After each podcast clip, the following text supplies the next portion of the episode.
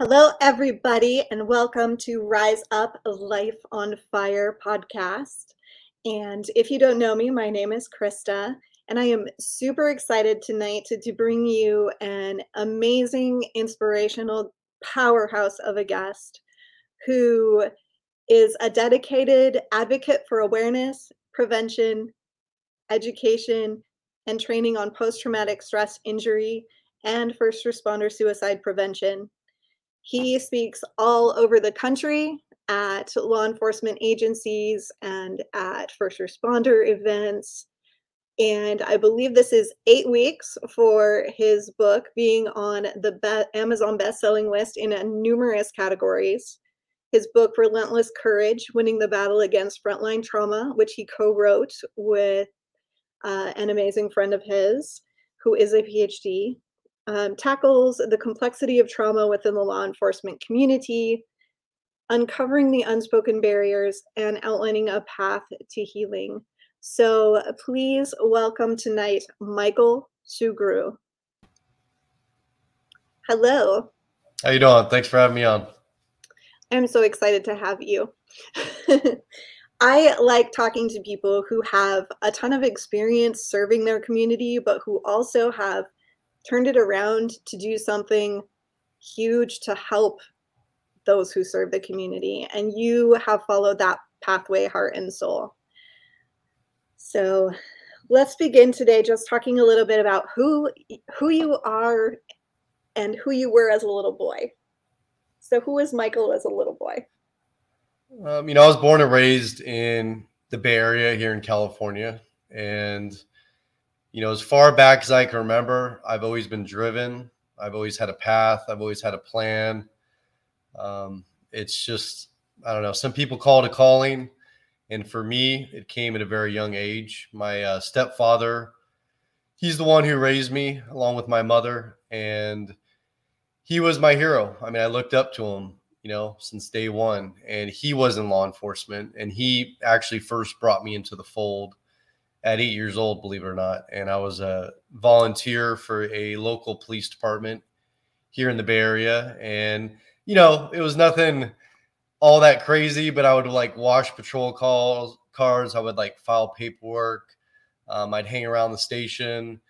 And the coolest part was I got a laminated, like official ID card. And I remember just feeling like part of this family, like part of this group that was bigger than I was. And the highlight every year was riding in the annual parade with McGruff. And that was something that I always look forward to. And I did that for a little bit. And eventually, my father actually switched departments to the Richmond Police Department, which is also here in the Bay Area.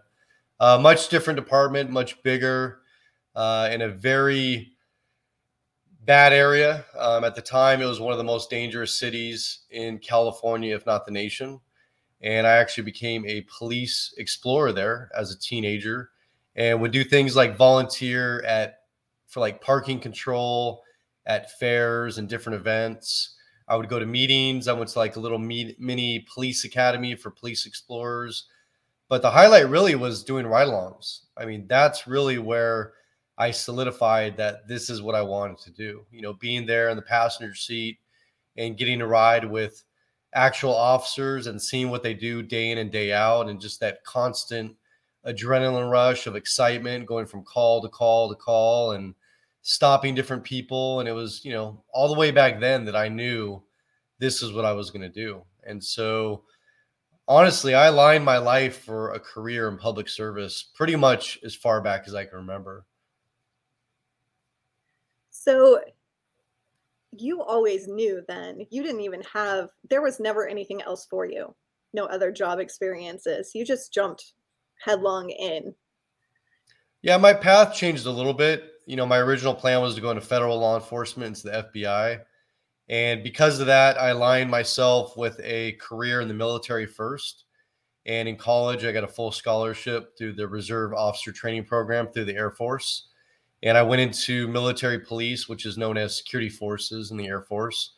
And my original plan was to do my four years, which was my commitment, and get out and then go into the FBI. But a lot of things happened. You know, 9 11 happened. I lived all over the world. I worked with different federal agencies. And I just realized that federal law enforcement wasn't where my heart was. It was actually back home in local law enforcement. So I ended up staying a little bit longer. I stayed in six and a half years active duty. And luckily, I got stationed back in California at Travis Air Force Base, which literally was minutes from where I grew up. And at that time, I started applying to local law enforcement agencies. So I would say the path was always known. You know, there, there were some changes, um, some bumps in the road, but you know, the whole the whole way along, I knew what I wanted to do, and so this literally was my dream from day one. So, do you think your identity? Are you one of those folks who's like just heart and soul? You just are an officer. You know, that's not my identity now, but I think for a long time that was my soul, almost soul identity. And, you know, I don't, I wouldn't say that's a good thing or a bad thing, but, you know, because the thing is, for me, it was more than a job. I mean, it was a calling, and I saw it as a higher purpose. And it's something that I'll always be proud of. I mean, my service, my commitment is something that I look back on fondly. Um, I think where, we kind of lose sight of things is where we realize that that is important, but there's a lot of other things that are actually more important, like our families, um, like our loved ones, and in my case, like my daughter. And so when I look at what is my identity today, first and foremost, it's a father. I mean, for me, that is the most important thing that I've ever done. It's the most important thing I ever will do. And that is my my true purpose. I mean sure there's you know i speak and i had a book just come out and i've done other things but what comes first and foremost is my daughter and, and that's what matters most to me. So where did things transition for you? Because i know that you retired early. So what brought all of that about? Why early retirement so, about eight years into my civilian career as a police officer, I was a newly promoted sergeant, and I was actually involved in a very heinous, critical incident, one where I almost died, um, one where other people almost died. And to make a long story short, you know, I had to take a life to save lives. And that incident forever changed me as a person. It forever changed the path that I was on. And I didn't realize it at the time, but you know, that eight years of going through my career in law enforcement, I had been exposed to numerous traumatic incidents and I never really addressed them. I didn't talk about them. I pretended like all these incidents and events just didn't bother me and they didn't faze me. And for me, this incident as a brand new sergeant is really what pushed me over the edge. And it's, it's where I lost that feeling of invincibility. I mean, up to that point, I had been involved in numerous dangerous situations. I mean, tons. I'd pulled out my gun numerous times and, you know, was undercover for a couple years on a state drug task force. But for whatever reason, for me personally, this incident made me realize that even though I knew it the whole time, that my life could be taken in literally a second, in a heartbeat. And I think what made that so difficult and so impactful for me was that at the time my daughter was only two and a half years old. And as i mentioned you know earlier is my daughter is my everything. And all i could think about was what's going to happen when i'm not here for my daughter? You know is she going to remember me? Is she going to know how much i loved her? And that was one of my biggest fears. And so i went from literally this feeling of being on top of the world where everything was perfect. I mean my career was perfect my home life was perfect everything was going as I planned it to be. And this incident, in literally a second, changed all of that. Was that just like a moment of clarity for you, or was there a process of, you know, just just feeling a little out of sorts or anything? Was it? I just- wouldn't say it was a moment of clarity. I mean, the only thing that was clear immediately was that I almost died, and you know, what happened was is there was a series of events where my life started to spiral downward. And so you know there were signs and symptoms of what i call post-traumatic stress injury you know things where i immediately felt disconnected. I started isolating. I started distancing myself from my wife at the time from friends family. Um, you know i was having constant nightmares. I couldn't sleep. I was drinking more. And so there was things happening, but I was in denial of what these things were. You know, I didn't acknowledge the fact that I had post traumatic stress injury. I don't even think at that point I really knew what it was because I was I never experienced it up to that point. And so, you know, there was ultimately years of suffering and silence because our culture, you know, I was ashamed to ever admit that I had these feelings or I had this fear of constantly being killed or dying. And so, because of that, I kept everything inside. I didn't have anybody I felt I could trust where I could actually openly talk to them about this stuff. And so, because of the culture at that time, and it's still, you know, things have gotten better, but it still prevails today where we simply do not talk about this stuff. We equate being human, you know, talking about our feelings, acknowledging the effects of the job, we acknowledge that as being weak, you know, not as being courageous or being strong. And the reality of it is, is that, you know, we're all human and this job is very unique that we have. You know, being a first responder, whether you're a firefighter, a police officer, a paramedic, a dispatcher, you know, we're literally exposed to hundreds and hundreds of traumatic incidents over years. In some cases, now it could be up to 30 years of a career. Whereas the average citizen, maybe they might have one, maybe two in a lifetime, but yet we have hundreds of on the job traumatic incidents. And on top of that, we have all the same normal things at home. You know, we have health problems. We have family members who have health problems, deaths in the family, you know, cancer diagnoses, financial issues. Um, you know, so we're facing the, the normal things that everybody else does. But on top of that, you know, we're just seeing the negative and the worst of the worst in society day in and day out. And that's what takes a toll on us. I think one of the scariest things is oftentimes as a first responder, you don't know the toll that it's taken until many years later.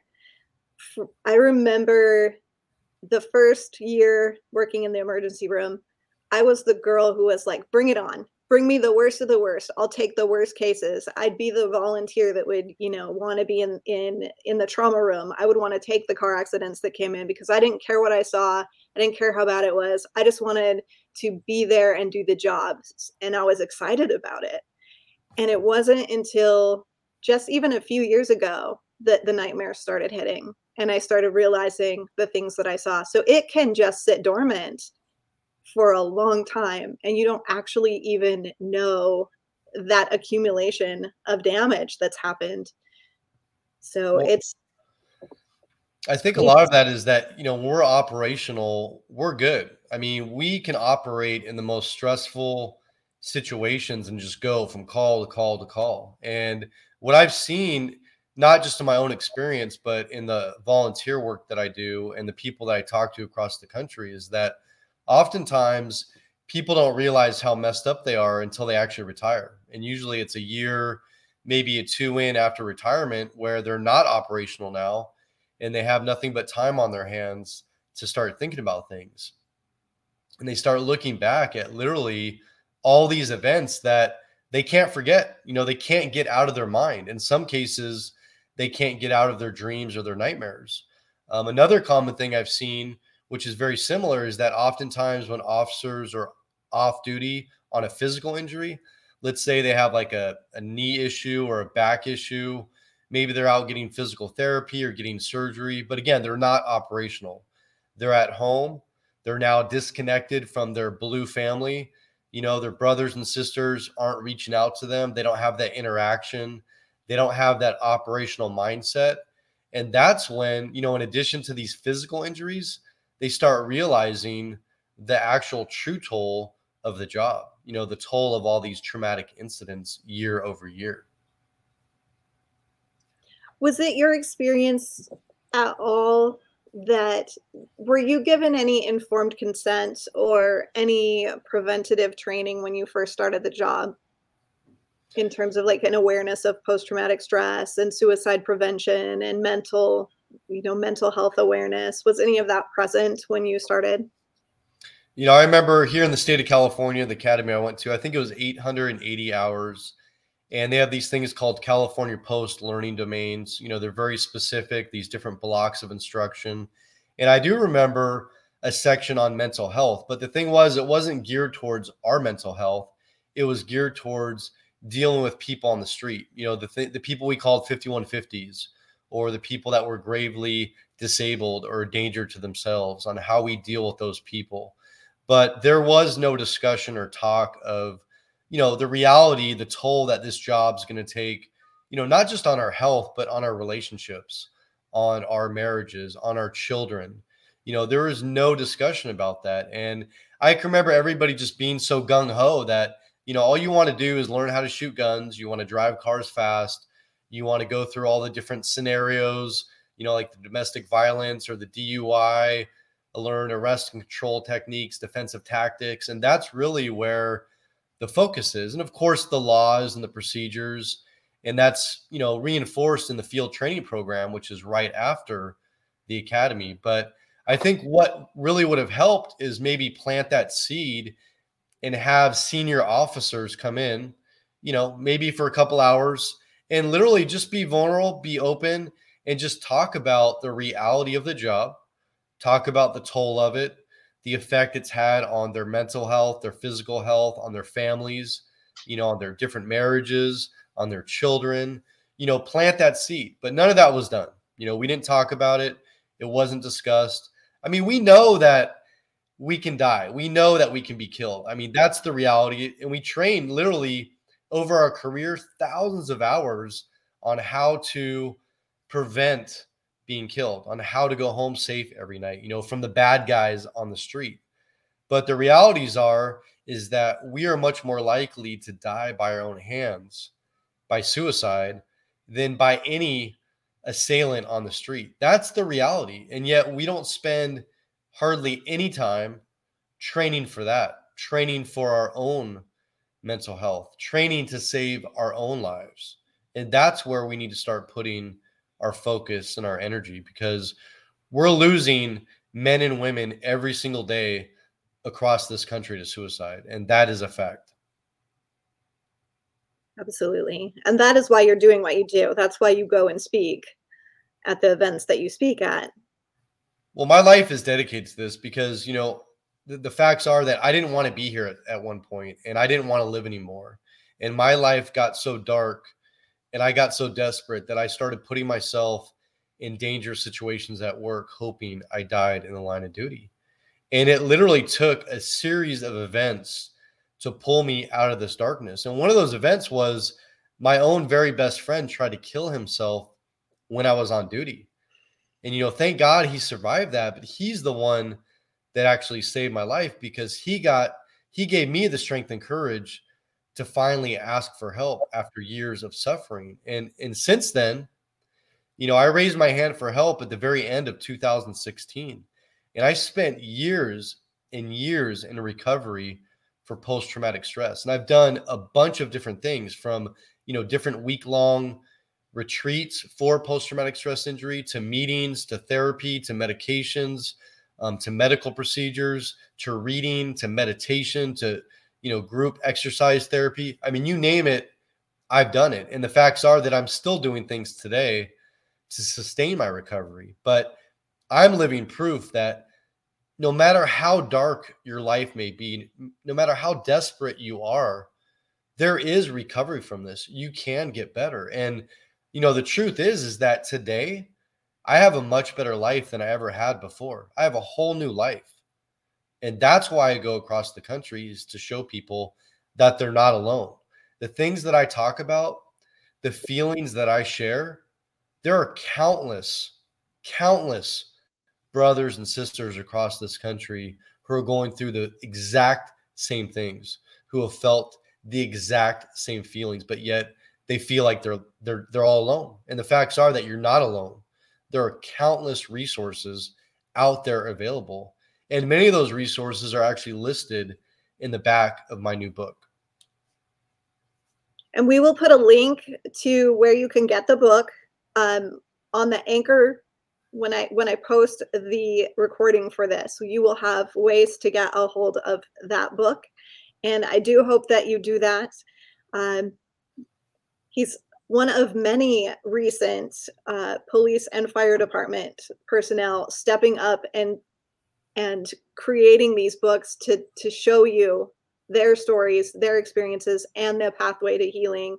So you guys are all getting brave enough to stand stand up and speak your truth and that's really important because the more people who do that the easier it's going to be absolutely so. it takes teamwork in this fight you know not one person can can do it and we all need to be out there speaking the truth and just being open and vulnerable about this stuff because it's human it's normal and that's what we need to do is smash the stigma normalize this discussion and just talk about it openly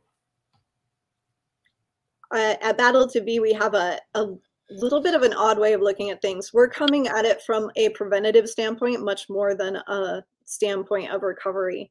So we've noticed there's so many resources for recovery, but why are we not training ahead of time? And we want to go all the way back to grade school and literally start teaching people coping skills, resourcing skills, how to regulate your nervous system, how to be aware of stress and to notice when you're feeling stressed out, how to think differently so that you're not just focused on the negative and you can focus on the good that's happening in your world.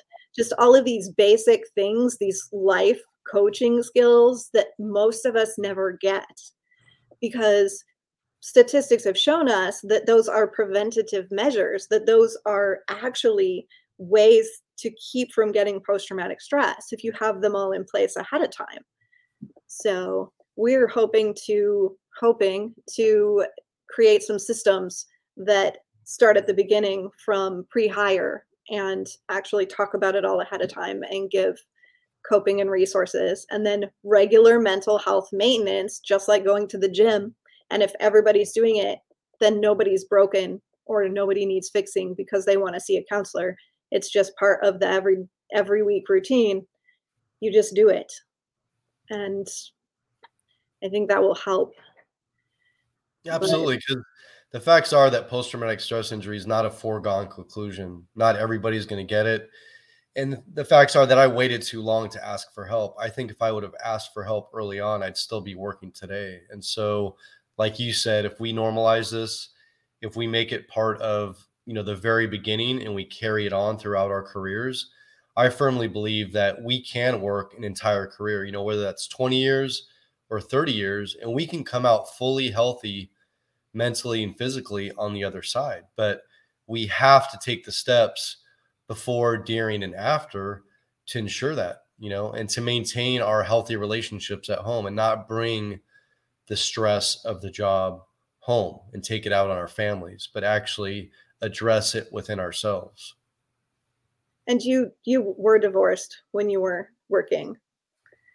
How what No, I I was married when my incident happened and at the height of my trauma I went through a horrendous divorce and you know the reality is is that I made a lot of mistakes early on in my career and I made a conscious decision to not bring the job home because I felt like I was protecting my spouse at the time and my family and I didn't have that open communication that is so very important. And so I'm not suggesting that we bring the gritty details, you know, home to our loved ones and to our families, but we need to make it clear that when we're having a bad day, it's not because of, of them. It's because of something that happened on the job. And we need to communicate, you know, when we've had that bad day, maybe when we need a little time to decompress. And then after that, re-engage with our family members and talk about it. Again, not graphic details, but it could be as simple as like, look, you know, I went to a horrific car accident today and it really affected me and it's it's really brought me down. It has nothing to do with you. I just need to get through this. And, you know, I, would like to talk to you about it and just let you know how I'm feeling about it. I mean, this is how we normalize it, right? But we don't do that. What we do is we come home pissed off, we come home in a bad mood. You know, we then turn to alcohol. We start to numb ourselves. We're self isolating we're doing all these negative coping mechanisms that are honestly accepted within first responder world you know like drinking gambling extramarital affairs maybe porn addiction i mean substance abuse all these things which have detrimental effects on us and on our post-traumatic stress we need to start using the healthy coping mechanisms and first and foremost it's being vulnerable and it's communicating. I mean, those two things together can truly make a difference. I mean, it can save lives. Absolutely. So, how do you feel about eh, early on in the career? Do you think that it would be beneficial to bring spouses in uh, for some co training? So, spouses do some ride alongs and kind of get a little bit of a feel for what the for what the job entails and they get an idea of the language and the kind of things that you see and then give them the resources to have uh, an awareness of how to speak to you about your job do you think that yeah of course i mean one thing that one of my own agency started doing um, shortly before i left was every year they would have like a two, three day event where they would bring in the spouses and partners, significant others of the officers. And there was all kinds of different things that happened, you know, within those days, but they had open discussions with the administration. They got to see different forms of training, like shoot, don't shoot scenarios. They got to go to the firing range. They got to learn about all the ins and outs of the department, the different sections, the different assignments the different capabilities. They got to talk to therapists and counselors. You know, more importantly, they got to talk to other spouses and significant others and realize that, again, they're not alone. That, you know, being a partner or a spouse of a first responder, it takes a lot. It takes a lot of work and it takes a very special person to take on that role. And so, like that event, I think like having something like that, whether it's quarterly, once a year, um, again, maybe a day, maybe two days, three days. That could make, I mean, monumental changes where you're bringing them into this fold because, you know, for some agency, it's kind of like us and them. It's like, you know, you're at work and it's like this little thing where not everybody knows what's going on there, or we can make it a true family environment because a lot of times people talk about the first responder family or the law enforcement family. Well, if that's the case, let's bring our own spouses, partners, and children because at the end of this two, three day event that I told you that my agency did at the very last day, they would have had an event where they bring the children as well. And they would do like a barbecue and it would be a, a fun event, a social event where everybody's getting together. And so I would definitely like to see more of that. I think that can really make a difference. I think that's hugely valuable to bring the family into the family so that they're not out, outsiders. There is definitely there's definitely an us versus them and it, people who don't know the language and don't know the experiences like you you almost know you walk into a room and you know who the who the people are that are in and who the people are that are not. And you just like you just immediately are connected.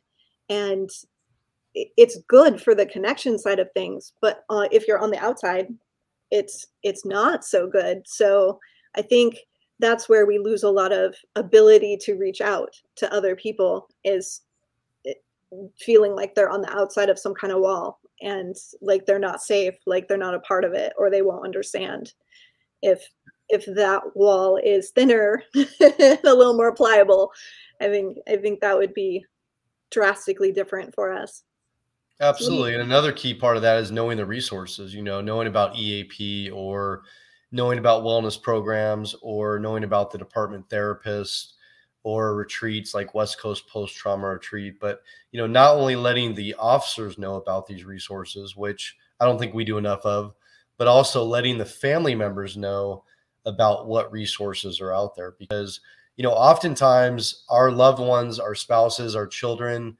they're going to see the warning signs. They're going to know when something's off. They're going to know when something's not right. And if they have a list of resources or know at least where they can turn for help, I think that can also make a critical difference. And then also knowing that they can trust these people, you know, knowing the chief or the captains or the lieutenants on a first name basis, where if need be, they can pick up the phone and feel comfortable and just say, look, you know, I need to call you because I'm really worried about, you know, my husband. He's something's off and I know he was involved in that incident and, you know, I, I need some help here. But establishing those open lines of communication, I mean, those that can save lives. I mean, simply put, it will save lives. So I'm going to ask you a hard question. The last few years have been very different. The way that community has thought about and treated police officers. How do you feel like how do you feel that's going to impact the next few years? How do you feel like our officers are handling that? Well, there's a lot to that question. And, you know, the facts are that we are in a very difficult time where our officers are literally on an island where they don't feel supported by their own administrations. Uh, many chiefs, you know, they have to fall within the politics, and you've got city managers and mayors and council people, um, sheriffs, all these elected officials. And so there's a lot of political pressure going on. And literally, there's no support at any level. And, you know, I'm glad you're bringing that up because we need to also look inward and look at what can we do better to improve this relationship. And, even like bringing our families in, we need to bring the public in. We need to educate them on the fact that we are human, educate them on the things that we see and deal with and how it affects us. And that's part of the reason why Dr. Shauna Springer and I wrote this book. You know, first and foremost, it was to save first responder lives and military lives. But this book is not just for first responders, veterans, their loved ones. This book is for everybody. And I've actually, you know, I, I actually did this myself for a gym I work out with. I reached out to four people who I've seen for a while. I didn't know them. They didn't know me. They didn't know what I did. And I actually approached them. They had no affiliation with law enforcement. And to be honest with you, they didn't have, I would say, the best opinion or best views of law enforcement. And I actually had them read this book. And it literally changed their entire perspective on how they look at police officers right now. I'm not saying that that's going to make up for all the bad experiences they had. I'm not saying it's going to erase what things they may have dealt with in their own personal lives, but the fact that by reading this book opened their eyes and change their perspective and let them see the human side behind the uniform because that's what we need to do as agencies as first responders we need to see the public see the human side, the real us behind the uniforms. And so we need to do a better job by bringing them in and educating them as to what we have to do and the decisions, the split second decisions in many cases, life or death, that we have to make. And so I think there is hope. I think things are starting to turn around. I think the worst of the worst time was about a year, year and a half ago. I think we really hit a rock bottom. And times are truly tough right now. But I think the public is starting to realize that first and foremost, you know, we can't defund the police. If anything, we need to fund the police better. We need to provide more resources. You know, we need to provide mental health resources to our officers as well as to those in our community. And so there's different ways that we can work together both the agency and the public to make these things happen. So I I see things as moving in the right direction, in a positive direction. And I truly have hope that things are slowly starting to get better. Good. And you're noticing a shift departmentally as well with a lot of the people that you're talking to. Some of these more aggressive tactics to bring mental health to the forefront of conversation are starting to be implemented more naturally. They're starting to be accepted more often.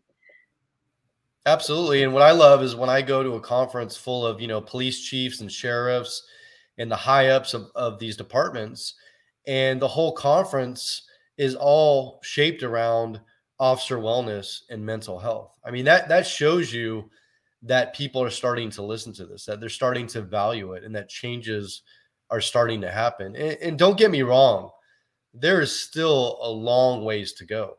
And and depending at where you're at in this country, you know, like California, for instance, even within the state, there's different areas where some areas are much more advanced, much more progressive than others.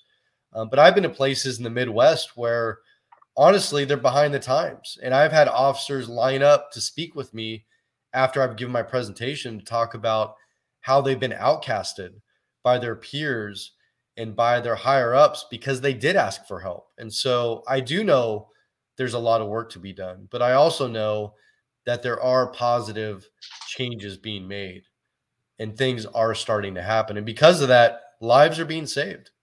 That's the reality of it. By by talking about this stuff, lives are being saved, and that's what matters most.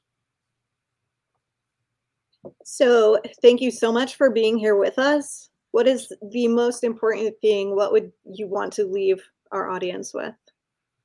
It's simple, and that is if you you're listening to this or watching it and you're sitting there thinking that you're alone, you're sitting there suffering in silence, you know, just have no hope, no faith, know that it can get better. Know that there is hope, that there is help. But you have to have the strength and courage to raise your hand and ask for that. And I promise you, if you do, and it's not going to be easy, it's not going to be quick. It's going to take a lot of work. It's going to take a lot of perseverance and patience. But there is a whole new life on the other side. Just ask for help, please. You're not alone. Thank you so much. Thank you.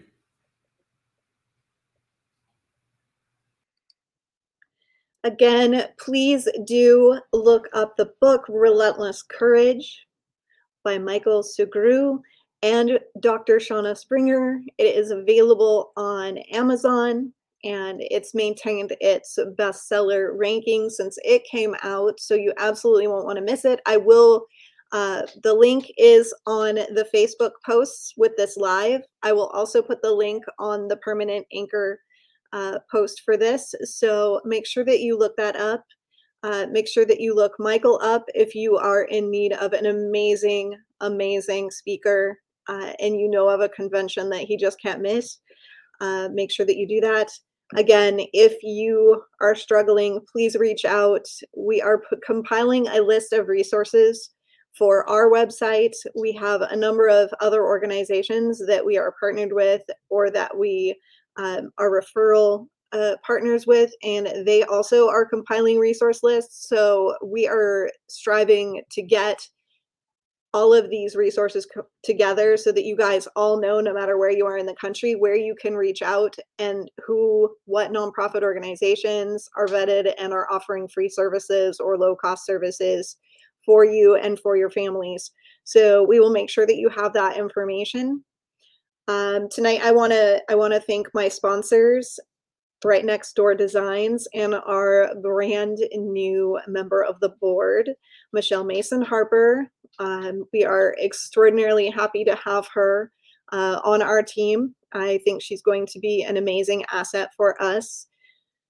And we are actually still looking for some board members. So if you love what Battle to Be does and you want to get involved, we definitely can use some amazing folks who have the heart for this work and who want to help us out. So again, thank you so much for being with us tonight and have an amazing day. We will see you again on Thursday.